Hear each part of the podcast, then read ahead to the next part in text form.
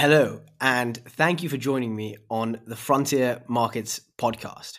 I'm your host, Krishan Kupchand, and my guest today is Charlie Robertson, who, I kid you not, is probably the most knowledgeable person that I've come across on the nature of emerging and frontier markets.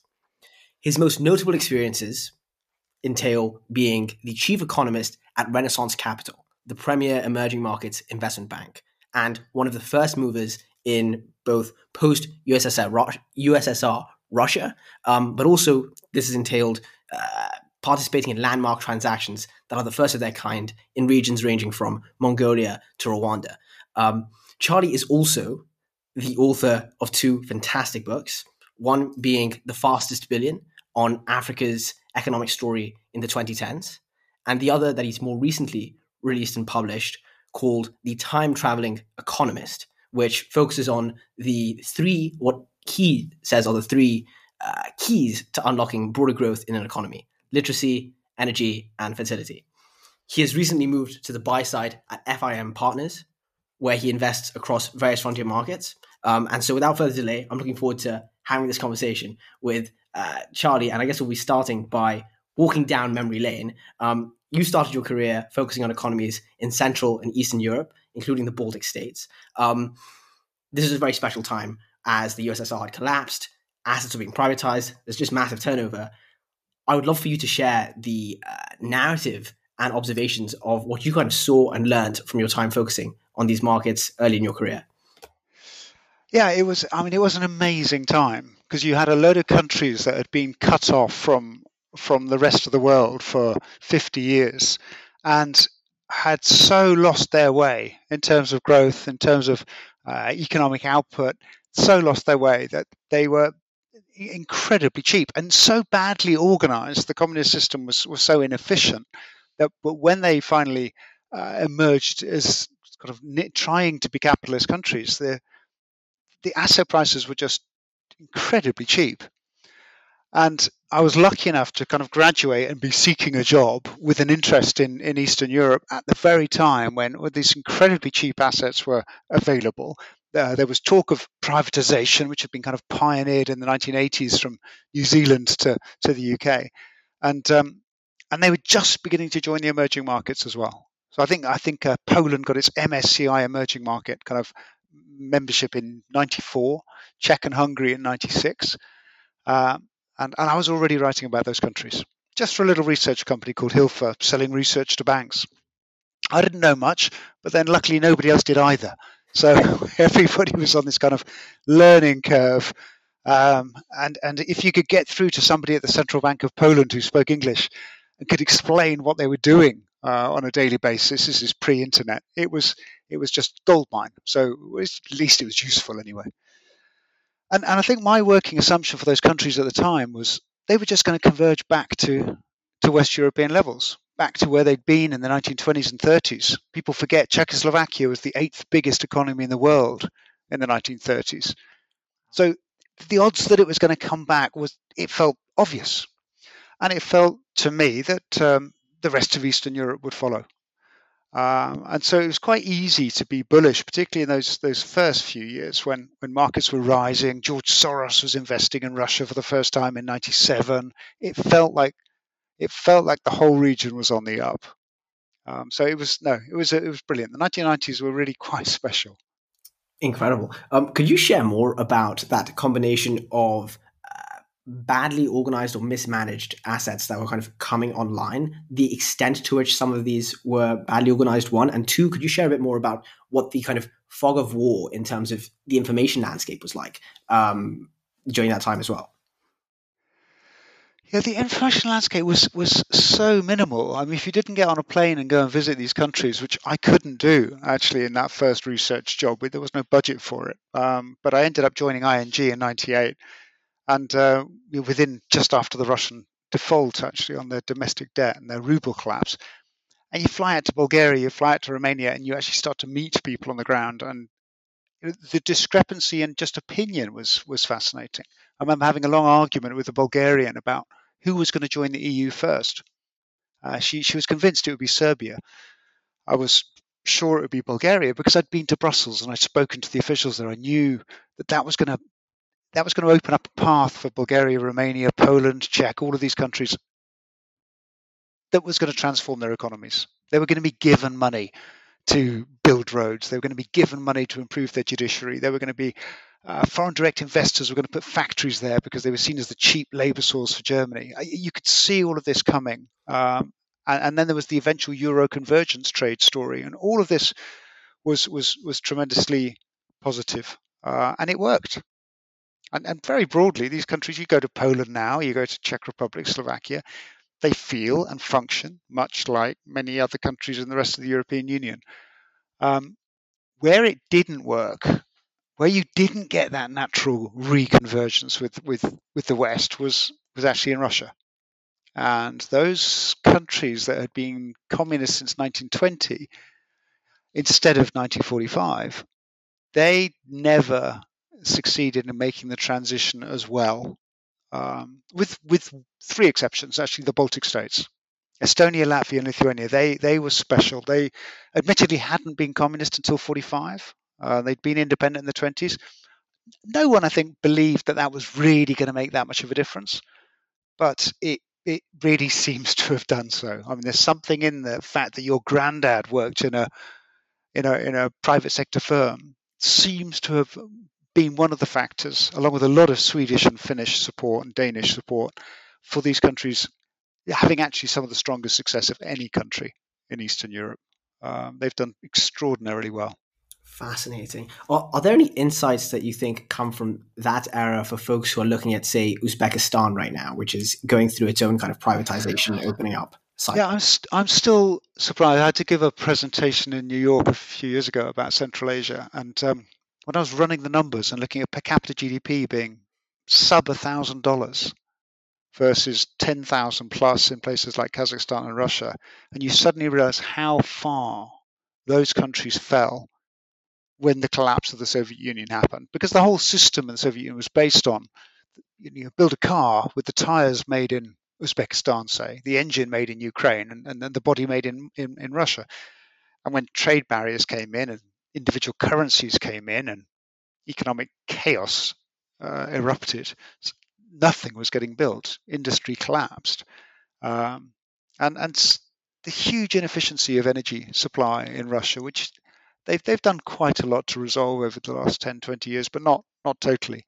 But uh, even now, you've got Russian houses where you open a window to let the heat out uh, in the winter because you don't control the heating. It's all controlled at some central control plant somewhere, and uh, and so to re- to make your flat a bit cooler, so you can bear to be in it in the evenings in the winter, you have to open up windows. Our incredible inefficiency still exists. So, so places like Uzbekistan actually should be some winners now. That Central Asian story, they've fallen so far, but the education levels are still good. The infrastructure is actually still good. Uh, and I think governments have begun to focus more and more on decent reform, particularly in a place like Uzbekistan. Um, and I think there's a lot of investor optimism about Uzbekistan now. It's a country I was supposed to go to in um, 2020, and COVID managed to stop one of those first conferences as it opened up. But I'm going to get there in the end um, and, and see for myself. But you know, at the moment, it's it's seen as a low risk, high growth, high population growth, good education, all round decent story. Interesting. How about if we're kind of shifting to the other side here um, geographically? Uh, what about Ukraine, given the kind of construction narrative after the war? What, what are your thoughts on on that? Yeah, it's first published piece I ever did on Eastern Europe was Ukraine. I was talking about hyperinflation in '94 and them giving up their nuclear weapons to Russia, which everybody thought was a really good idea at the time. Um, anyway, that was that that was curious because Deutsche Bank, I think it was in 1991, had said of all the republics that were going to do well, out of the Soviet Union, it was bound to be Ukraine that would do best. It had the beautiful black earth, the deep, fertile soil, uh, excellent history of agricultural produce, steel mining in the east, steel furnaces, and so on. I mean, it, it looked like a, a winner and cheap, a cheap market. And as Poland became expensive, there was a lot of people assuming Ukraine would be like Poland's, like Poland was to Germany, Ukraine would be to Poland and yet, and yet that that divide that Samuel Huntington talked about, the clash of civilizations, which said, you know, you're split along kind of religious lines, or often religious in his book, uh, or, or, cultural lines, that, that tears down the middle of Ukraine, that I read in the 1990s and thought was far too pessimistic, actually has proven to be fairly prescient. And we've seen that constant back and forth over political direction of the country um, and, and division within the country, coupled with I think, a problem of leadership in Ukraine, which was back in the Soviet day, the top people all went to Moscow. That was the goal. That was the if you were the best central banker, you'd go to Moscow. If you were the best diplomat, you'd go to Moscow. And and so I wonder whether the quality of government was just that little bit not quite so good in Ukraine. Um, and and a lot of that corruption inheritance, which has been such a problem for so many countries of the CIS, not so much the Baltics again. They were different, but the CIS countries like Ukraine, like uh, Georgia for a long time, uh, Russia certainly, um, Central Asia, that that really hurt Ukraine too. So you've got quality people. Um, that good trade connection story to Western Europe is valid, but but this this the politics is has managed in that cultural tearing of, of the country apart has, has certainly been a I think, an obstacle for it. I'm still hopeful that one day it'll come through. Uh, but uh, yeah, it's been it's been really tough, and and clearly, I mean, clearly the big obstacle at the moment isn't Ukra- anything within Ukraine. It's it's external to the fact that, that Putin doesn't want to see a successful Ukraine. Evidently, evidently, I'm I'm wondering. Uh, one thing that I quite enjoy is your kind of combining of the quantitative as an economist, but also the qualitative here as you just tapped into history. What is your kind of framework for thinking about and weighing these different factors when it comes to an assessment on a region? Well, it's changed now uh, because it's become more quantitative. Um, as I finally worked out in, in writing the Time Traveling Economist what what it is that seems to be a common theme for all countries which is these issues of when do you educate your, your, your people? The country that first took off is Scotland. Why? Because they had nearly 100% literacy in 1700. Why? Well, that was a religious reason. It almost doesn't matter why. But what it does matter is that Scotland became the country that could have led the Industrial Revolution if only they'd had cheap energy, which luckily their next door neighbours, the English, did. So the Scots moved down to England and created a, an industrial revolution in England instead. Uh, and those countries take off. And when I look at any country in the world now, I ask when did their adult literacy hit 70%? Japan was there in, by 1900. So Japan became the first country in Asia to, to industrialize and take off. Um, and, and, now the first country to show us what aging populations really look like. Um, when you when you go to uh, Latin America, the success stories, the only successes in the 1980s, I would argue, were Uruguay and Chile, both countries that happen to have that 70% adult literacy threshold uh, in the 1970s. So you get you get that right, you can then place any country on on its economic trajectory, and you know when it's going to take off and for how long. Um, so that's that's really important. The energy side is really important, and, and the surprise to me was the demographic argument, which I always ignored at the beginning. Back in the 1990s, you sit there in your 2020s, and a year feels like quite a long time. Five years feels like an eternity. When you get to my age, 25 years doesn't feel like such an eternity anymore, and you suddenly realize what a powerful, what a powerful story demographics really is. Um, I underestimated it in the 1990s uh, and and I'm trying to rectify that now. So you know that that plays a key role too, and that that's a function of education again. When you're less well educated as a country, you tend to have big families, you have higher population growth, you tend to be in poverty.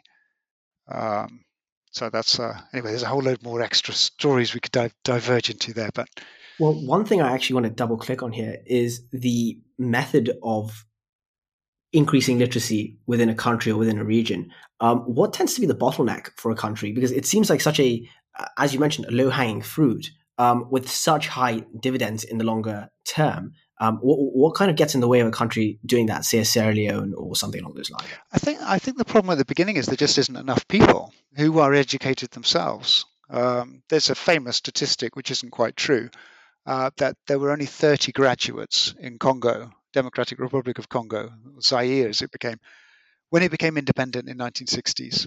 And 30 graduates, 30 graduates, and they've probably all done history of art at the Sorbonne. I mean, this was not helpful for even filling a cabinet, let alone a ministry, let alone a school. So if you don't have educated people, how do you? It takes decades, generations before you can start to create enough educated people, and then focus on this need. Because even today, we're seeing coups in uh, Gabon and uh, Niger. Um, now, actually, in Niger or Mali or Burkina Faso, I would attribute this to a lack of education.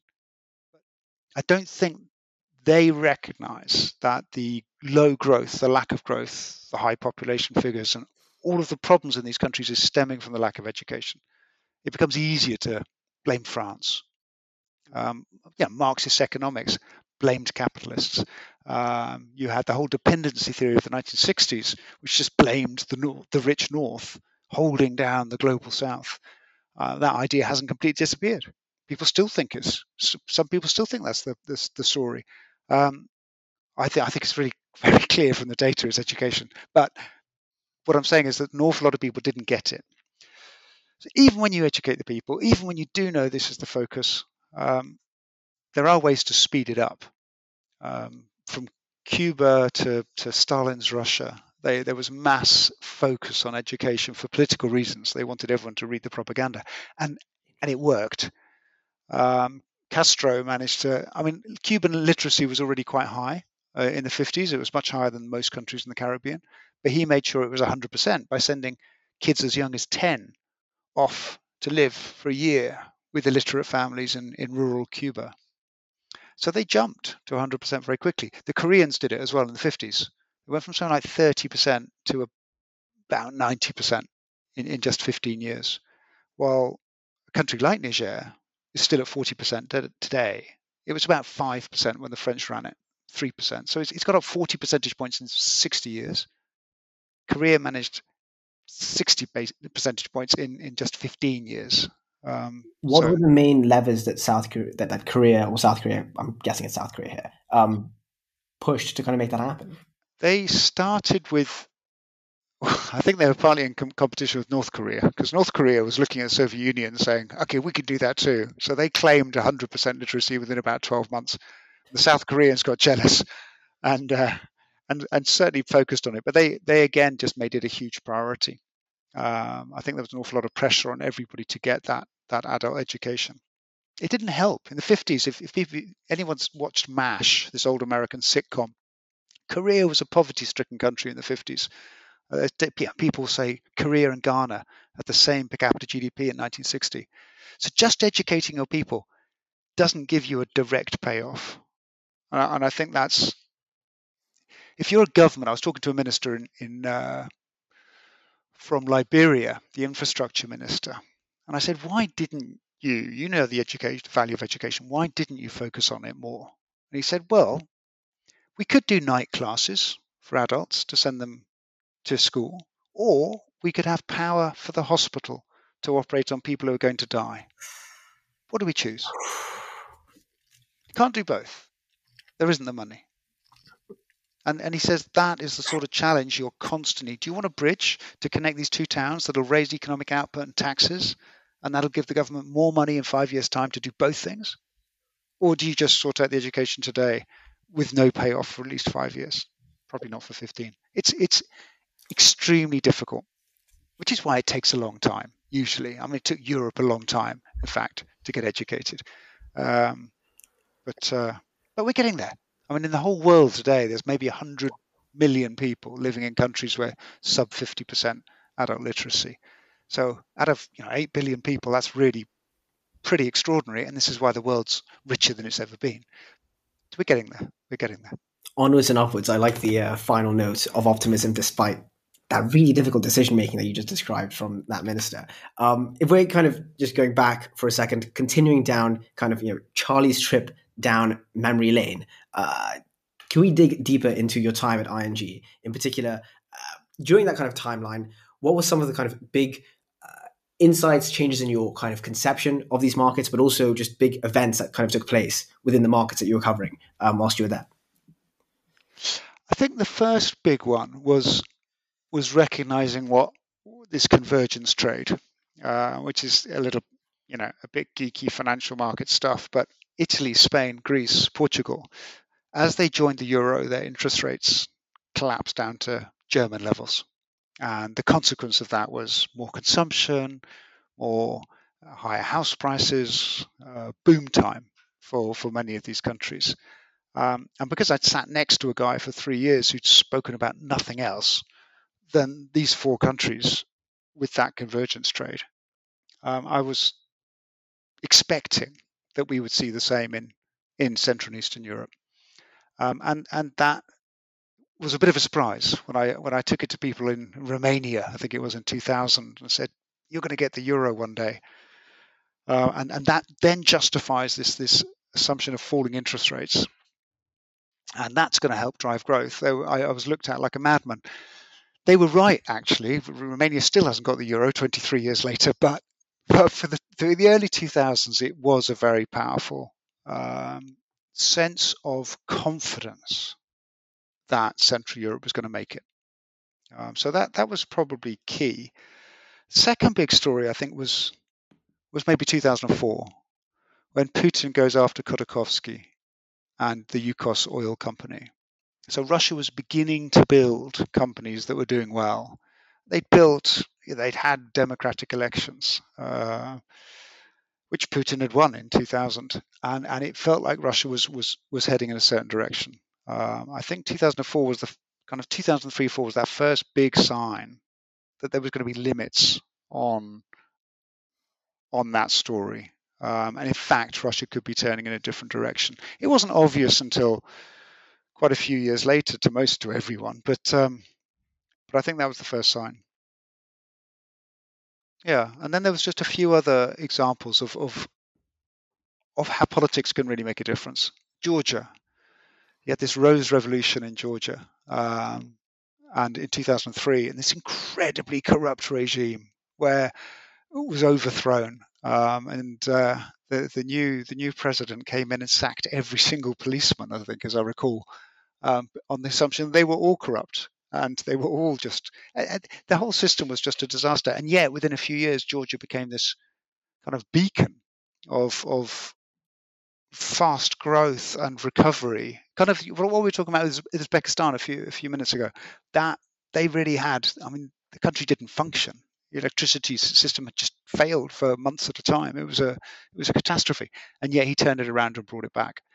And that that's and built such resilience that even when they had a, conflict with Russia in 2008, you know, still the economy's done well since then. Um, still doing well now. So the importance of politics and, and, leadership when you get good leadership, as we saw in Singapore with Lee Kuan Yew back in the 1960s onwards.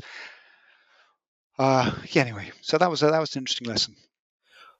What is it that you think makes for a good political leader in these incredibly tough circumstances, especially when it comes to dealing with, uh, say, elite networks that tend to be somewhat corrupt or enmeshed in certain ways? What, what is it that enables someone to be a Lee Kuan Yew or a kind of prime minister of Georgia and jump out of that, or Kagame, for example, as opposed to what seems to be the easier thing, which is to uh, patronize your your your network in that sense.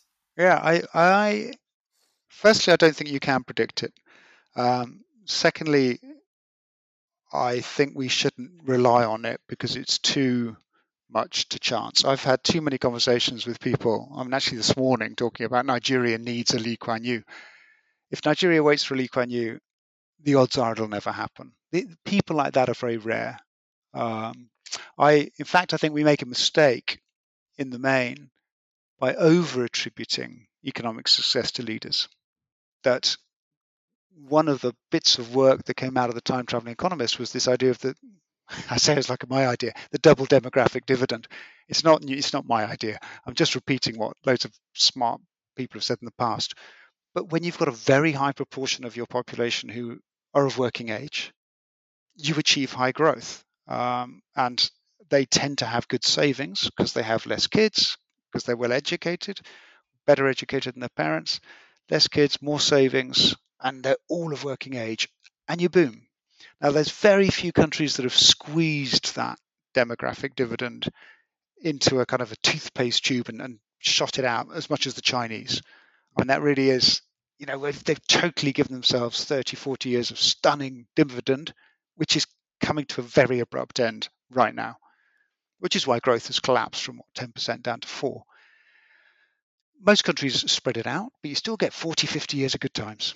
And if you get elected in those good times, everyone says you're great. You know, people look back to the 1950s in Europe and say, "Whoa, all these leaders were so good." Or were they? Or was this just they happened to be in power at the right time? That's, I think, much more of the story.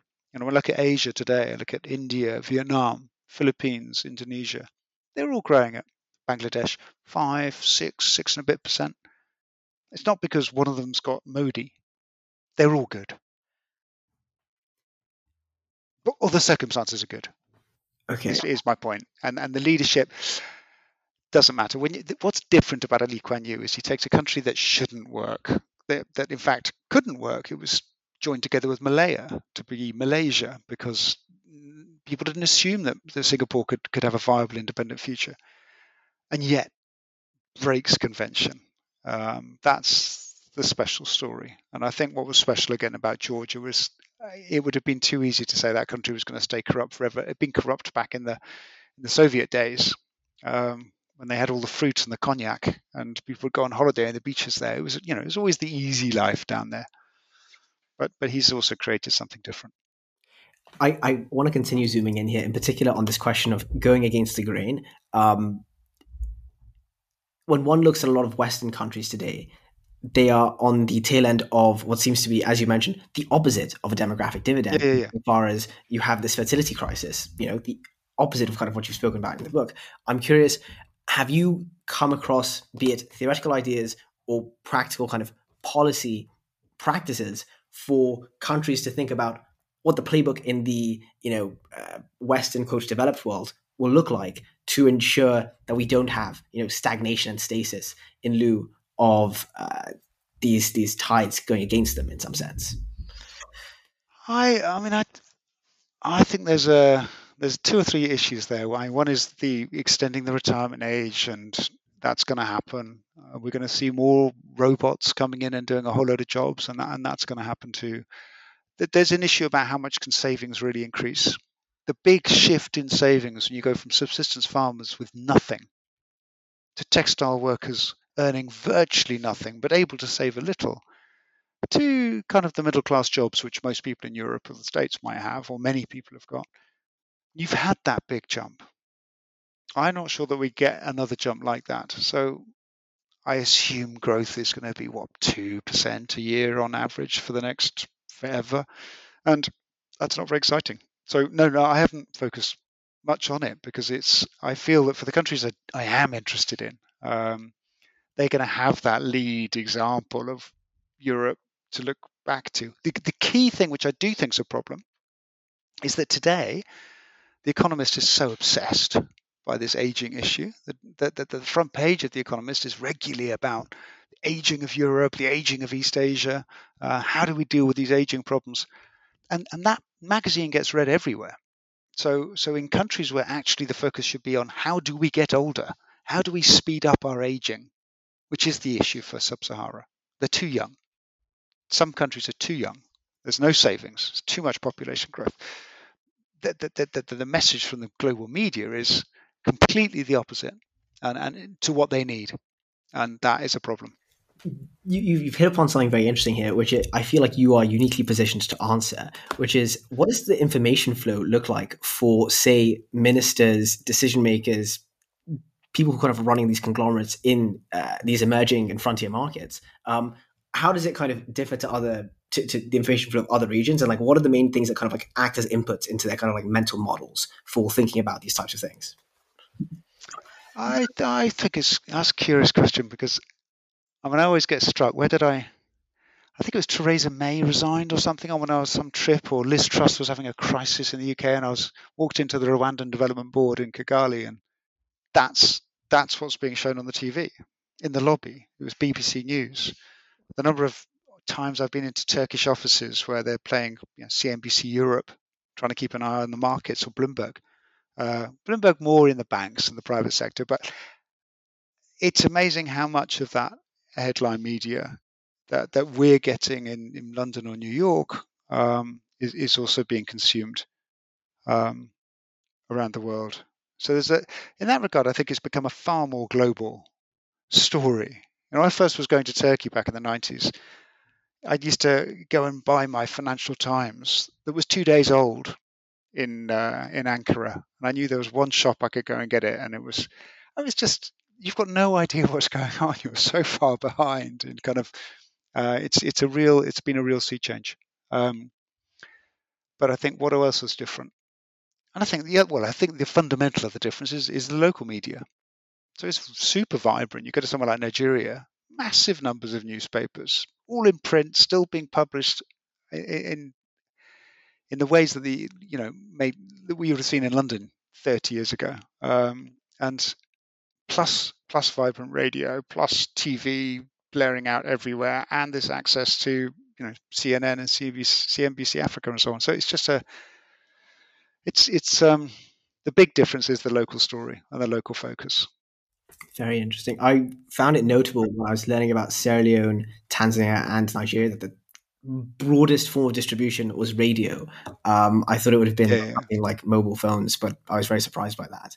Um, digging it uh, gets stuck in a lot of traffic jams in Tanzania and uh, Nigeria, and so it really and Egypt. So it really does help to have um, have the radio on and a bit of music playing and the news coming on. Yeah, hmm, fair enough. Um, moving on from ING, uh, you joined Renaissance Capital and you've been there for 12 and a half years. You've recently uh, left to work at FIM Partners. Um, would you be able to share a bit of a kind of origin story of the firm and kind of contextualize the history of the firm um, and what it kind of like does it does right now um, for, for listeners? Because I think they played a kind of a key role in kind of shaping emerging markets. Which which one?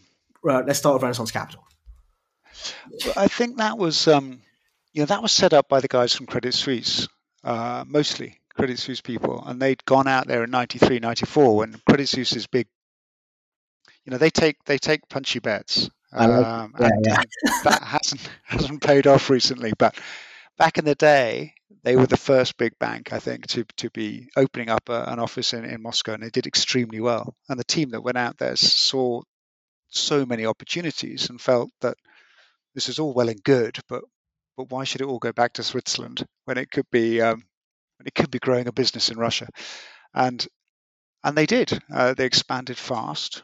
There was a big hiccup in '98 with the Russian devaluation, and um, and the guy Stephen Jennings, who who was then then became the CEO after that, held on, and and he was right to do so.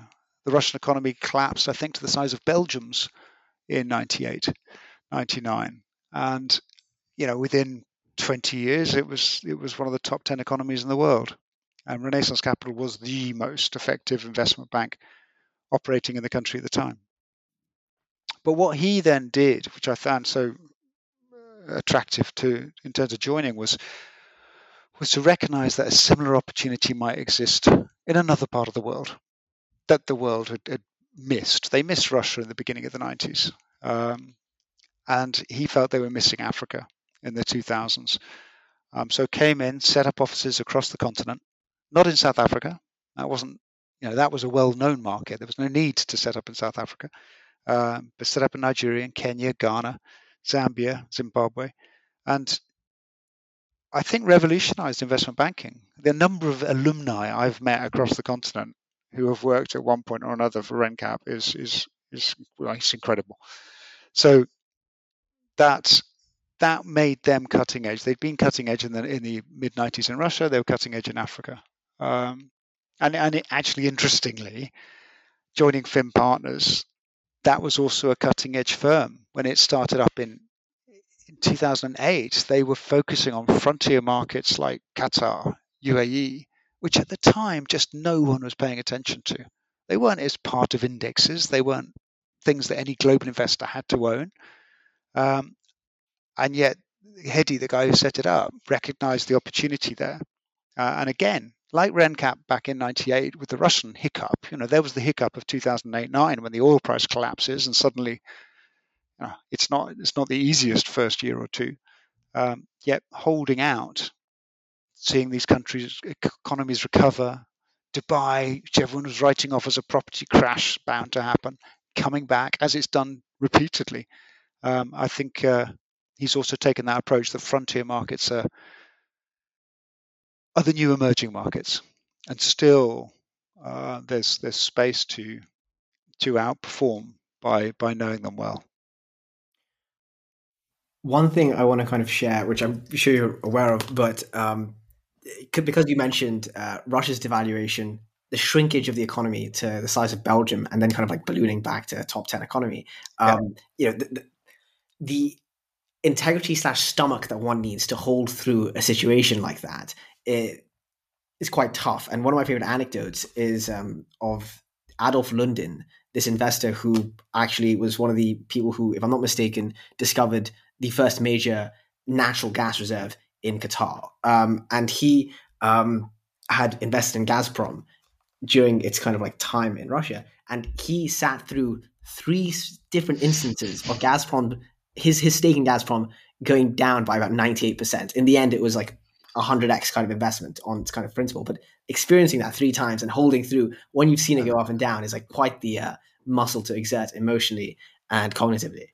Yes, no, I think it's, uh, but I think it's whether you like that or not. And if you don't like that, then there's plenty of markets and plenty of countries to go and find plenty of other jobs. Um, and if you do like it, municipal it's, bonds it's, in the US. It's, it's, well, something like that. But there's always the um, if you if you find the the change and the exhilaration interesting, then uh, then these are these are these remain fantastic markets. Uh, we just seen Gabon's bonds dropped ten points on the day uh, with with the reports of a coup this morning. So it's it's been yeah it continues to be fascinating um, as as a market area. But uh, could you share more about some of the interesting moments and lessons from the Africa expansion of Renaissance Capital in the 2010s? Well, that was a that was a that was an interesting. There was there was the boom up until 08 when for the you know countries like Ghana were just issuing first bonds. Um, Zimbabwe was looking actually like a market that could work. Um, back in the day, it is, it is true. Once upon a time, um, and and a country like Nigeria was walking into the global financial crisis with $60 billion of reserves um, and managed and weathered it incredibly well. I mean, it was actually a big deal for me because I still a little uncertain back then as to whether or not this was just the 2007 8 rise of Africa was a, a short lived experiment on the back of super loose policy from the Fed for too long which had contributed to asset bubbles everywhere, or, or whether there was something real to it. And I think what 2007-8 showed us was that there was something real to it. Sanusi, the guy who became central bank governor in Nigeria after that that global financial crisis, just one of the best I've ever met. Um, and when you start to see quality like that, you think, okay, okay, this is this is this is where you can tell that something's changed on a country. And I think it was so so there was that. Then you had the you know, the, the Africa rising, but then you had the commodity crash of 2014-15, and suddenly a whole chunk of the progress that was made, we saw significant step backs um, with FX restrictions actually in Egypt, which wasn't directly affected in the same way from oil, but uh, to Nigeria, um, and it suddenly wasn't a one-way story anymore, um, which actually then triggered a whole load of the work that led to me writing the Time Traveling Economist. I wanted to work out why. One thing I'm curious about is you mentioned Sanusi um, and the Central Bank of Nigeria and this kind of increased caliber of quality when it came to policy there. Um, I'm not, I, I, don't have the deepest knowledge of this, but as I kind of see the devaluation situation and this kind of you know, dual currency system, etc., um, all, all, I see when I follow people from Nigeria on Twitter is complaints about the currency and complaints about inflation. Um, what's what's what's happened there? What's what's I, I think the big problem is a, a, very high reliance on oil. And when the oil price is high, it's very easy to have this nice strong currency. And when the oil price collapses, it gets extremely tough. we saw it in 85 to 87, and the, the currency went from one to four, which is a, an incredible devaluation, in fact, um, over two years.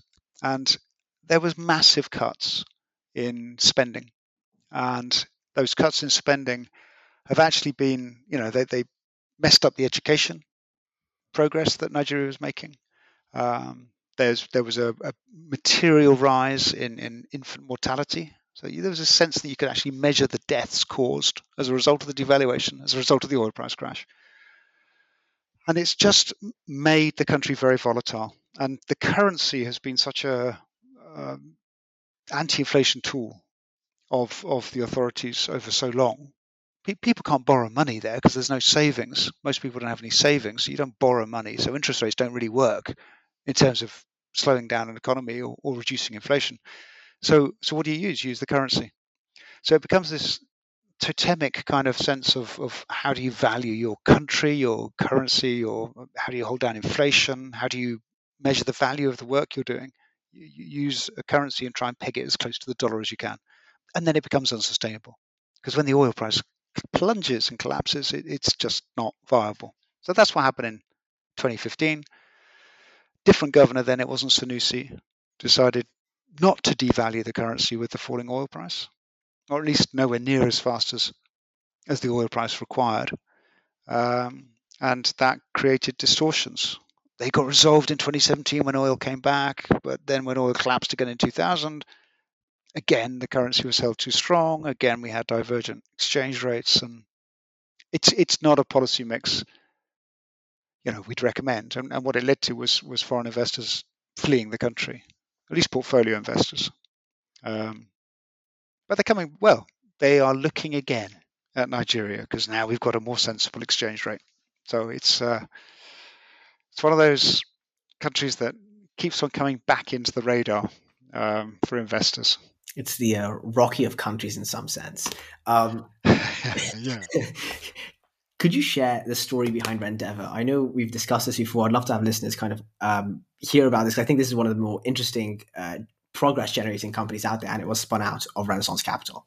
Yeah, that was that was Jennings, Stephen Jennings again, and some partners recognizing, I think, that where's the long term growth in where how do you you most benefit from the long term growth of, of anywhere? And the first time I wanted to buy a flat, the advice I was given by an Australian Army officer uh, in in Australia was buy the the flat as, as close a house as close to the centre of the city as you possibly can, and over time that will do you well. If I'd done that in London in the early 90s, I would be a rich man. Unfortunately, I didn't. But but that sense that property and land is something to hold on to is something which does well with an economy is absolutely true. And in fact, yeah, it's something you will find across every social class. People want land, people want a house um, in every country. And I think Rendeavour said, well, if land is in such good supply, it's such relatively short supply towards the center of any city, if you could organize that land and organize a city, like a private city, if you like, that, that works well, the infrastructure works well, electricity, water, everything's set up according to modern standards, that would make it even more valuable. And, and with rising growth that we're going to see in Africa due to demographics and due to the demographic dividend when it comes, that's where you should you should cash in. This is when you can cash in and, and do, do extremely well. So Rendeavour then went and bought, negotiated plots of land um, near major cities or, or just on the, on the kind of suburbs, but with access to them, um, and started doing exactly that. And uh, Tatu City in, in, in, Nairobi is, is the one which is furthest advanced. Um, and there's schools there, there's houses there, there's restaurants there, there's factories there. Uh, more coming all the time. Uh, and the land price that is now going up, and, and as they're selling it off to, to new people, people are being attracted to this kind of haven um, near Nairobi, and it's it seems to be working very well. Would you be able to share anything regarding the economics of um, Rendeavour? I don't know if that's publicly available or not, but in was, terms of the initial investment slash where they're going. I was on the investment bank side research on the investment bank side, and Rendev was a different group within the overall ring. I don't know, so I don't know. Sorry. So, so one of my favorite um, talks and presentations is by Bill Ackman, where he describes two companies that do a similar thing in the US. One is the Irvine Company, which uh, essentially owns most of the land in Irvine County, and is this 40 year project that Donald Bren, the uh, owner slash founder, has kind of like been engaged in. Um, fascinating description of the kind of, as you mentioned, the ability to fund positive externalities and capture that as the main kind of landowner um, in the longer term. And I think that this it's a great model, and urbanization is such a kind of key lever of progress. It's very exciting. Um, yeah. m- moving on. Duke what, of Westminster in the UK would probably be able to back back up that argument as well. I think his family own a vast amount of central London and um, done extremely well off the back of it. Yeah, it does seem to be uh, the case. Um, what are your favorite memories from your time at Renaissance Capital? Anything ranging from travel stories to interesting characters, um, things you got to witness historically. Um, what, what, are some of those, just on a personal level? No, there's just oh, there's been uh, you know you're lucky. I'm lucky enough to have experienced quite a lot, but um, but at ING it was probably having to introduce Mikhail Gorbachev, who who'd been the kind of general secretary of the Soviet Union back in the mid 80s and was seen as a guy who helped end the Cold War um, introducing him at a conference was uh, both terrifying uh, because because that was emotional. You know, this is a guy. When I was a kid, you you worried you wouldn't you go to school and you'd have four minute warning perhaps, and you wouldn't get home from school and you wouldn't see your family, and that would be it. Every day you worried about that um, at a certain age. Uh, and then you got to be mid teenager and you really didn't care about even the end of the day. It was too far away. But so, so that was that was a very very emotional thing, and he was a uh, he was very interesting about well, he was passionate now about well was was passionate then about water and, and saying that was the next big commodity that that over time we had to be pay more attention to. So that was that was interesting. Um, and then I was also lucky enough in RenCap to have a, a, client drop out of a trip we were doing in Rwanda. So the ticket he'd booked to go off and see these gorillas, it's um, suddenly became open to me. I didn't know I was going. So I, I turned up in my suit with my, my black smart city shoes and uh, my little iPhone, iPhone 4 to take photos of these gorillas surrounded by tourists with their massive cameras and their huge camouflage kit. And it was ridiculous. I was there with my little umbrella, like, hello, gorillas. It was, um, it was very funny, but they were amazing. Loved the gorillas. The little baby ones, fantastic. I, I don't know why I thought when you were saying gorillas, I thought you meant like gorillas, like the. Um... Oh no, that would have been cool. Yeah, I, I thought I, I thought this was the beginnings of a story where you meet Paul Kagame and you help influence the um, uh, policy there. I was like, wow, that's like you know now I know where the origins of the Rwanda story comes from. I have met Paul Kagame a couple of times, and he's a good. I mean, he's, he's a very very interesting guy. But no, I okay. So on that on that kind of scheme of things, then being in in Ukraine in uh, the Soviet Union in '91, that was and demonstrating there against the coup. That was the coup against Gorbachev, in fact. Uh, that was fascinating because if you turned up in this little square, your TV comes on, ballet plays, classical music, and it's like, what's happening? What's happening? There's a coup. There's a coup happening. So we all go down to the main square, Khreshchatyk, where a lot of the demonstrations in the Orange Revolution happened. And we're down there, kind of ready to demonstrate with like 50 or 60 people. Most of us foreign students, about 19, 20 years old, thinking, oh, this is fun. Um, it was ridiculous. And we got surrounded by all these special forces who came in with their huge, great vans. I mean, there's like 200 of them and about 50 or 60 of us. And this nationalist demonstrator's there with a loud hailer. And he's, uh, he's saying, We must stand here and stand up for Ukraine's right to be an independent country and bad Soviet coup people. And then it got to about six o'clock in the evening. We'd been there all afternoon.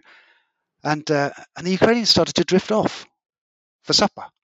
And, and when it got to about 20 or 30 of us, we thought maybe we ought to drift off as well. And so the demonstration ended because a load of students got a bit hungry and needed a beer.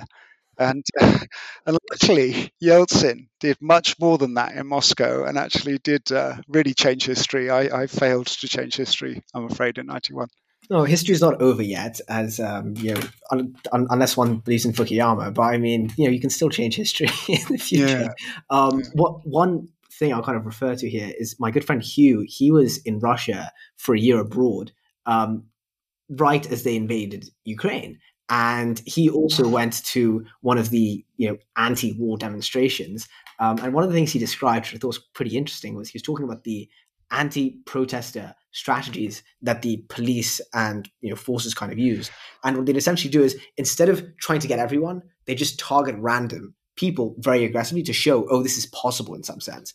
Um, quite shocking, but also I, have a similar image because he's also you know from London, you know, went to school here and stuff. They they weren't that sophisticated in '91. I don't think there'd been a demonstration in the Soviet Union for 50 years when we started ours. So it really was. Um, they just didn't know what to do. They just surrounded us in the square and waited us out successfully, tempting us with little glasses of beer.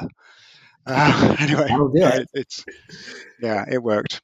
Cool. So what are some of the lessons, you know, on a more serious note, what are some of the lessons that you'd like to share with, say, a younger version of yourself from 10 and a half years ago, 20 years ago?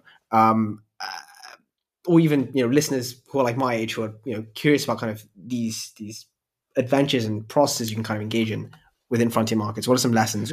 well, I think the difficulty actually for you is, and for anyone, is the, the last 20, 25 years of history generally hasn't been written yet. And yet, when it comes to financial markets, they're the ones that matter. So, not the only ones that matter, but they're the particularly relevant ones. So, so actually, it's a problem. Um, I mean, I, I, was in Egypt a few years back and f- discovered a book written by the World Bank's economist in the 1990s on Egypt, 92 or something. He'd written it. It was brilliant. It told me more about Egypt in 2014 than anything else I could have written, read. But it had been written in the early 90s. So there's this big gap, and I don't know how to fill it. I don't know what to advise to fill it. I mean, talk to people, but uh, read what you can. Um, but there's a real, I think that's one of the problems about entering the market. And the longer you're in it, the more you understand, the more you've seen, the more experience you've got, it becomes much, much easier. Um, and in some ways, I was lucky because a lot of these countries were not markets in the 80s. So there actually wasn't a kind of a history to that's relevant, particularly Eastern Europe. It was communist; didn't matter what it was like in the 80s because the 90s was so different. Um, but increasingly, I think it would be useful to. It's basically history books. If you can find books for the last 50 years, you will learn. I, it's what I try and do. I go to Pakistan. There was a brilliant book about the not the cursed country, but it was uh, Anatole Lieven. Very, very good. Anyway, you read that, and again, you get a sense of the country and its people and its cultural history and its political history, and it just very, very valuable. Helps jumpstart you when you're sitting down with people that you've got some sense of where they're from, whether they've how they viewed the world and, and life through their perspective. Just a tiny, tiny bit. But uh, yeah, intense reading would be my advice. Do, do you think there's a significant gap in the current um, landscape of information resources, knowledge, books, um, transcripts, etc., when it comes to understanding these markets in particular? Probably. There's certainly no. I mean, there's very little. There's very little which. Uh, yeah. I mean, yes. I think there is a gap.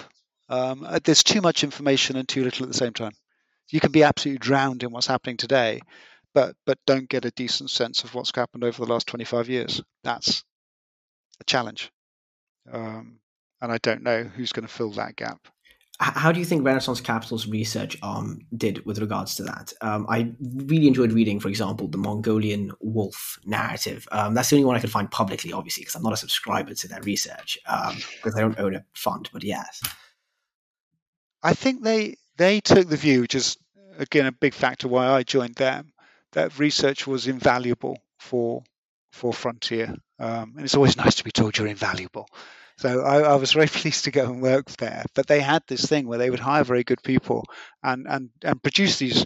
When I was at ING, really frustratingly good reports, like 150 page tomes on Ukraine back in the mid mid 2000s. I remember vividly. It was brilliant, um, and it did give you some sense of of history, but but in terms of learning from it now, not that helpful because most of those 150 pages were about the corporate accounts of 2003 for each company, and and that's not particularly valuable. Um, it's the it's the story, uh, the narrative, I think, of, of, of how countries have developed, those key turning points, and uh, that's the difficult stuff. Wonderful. So, final question: um, As you move on to working at FIM, and you've joined the buy side. Um, for our listeners, is there anything that they can kind of share with you that would be useful for yourself as you kind of, you know, uh, engage, engage in this journey? Anything- look, I, I, am looking for as much advice as I can get. It's um, it's it is different, and I'm only beginning to learn how it's different to, to, to view the through the prism of. It's all very well, Charlie, telling an interesting story about education, but uh, what do I buy today? Yeah, that and that that is quite a, quite a different story. Um, now, I, I, think I still think that that structural work I've done will help, um, and and we'll see in the coming years whether it really does or not. We can look at our performance, but I think it will help try and uh, navigate which countries are the long-term successes and which are not, which are trades or have to be just financial market trades for now, uh, and cannot be um, that that buy and hold near the centre of a capital city, like Rendeavour tries to do with its with its with its holdings. Um, so, yeah, hopefully it's going to turn out well. But all, all advice is welcome.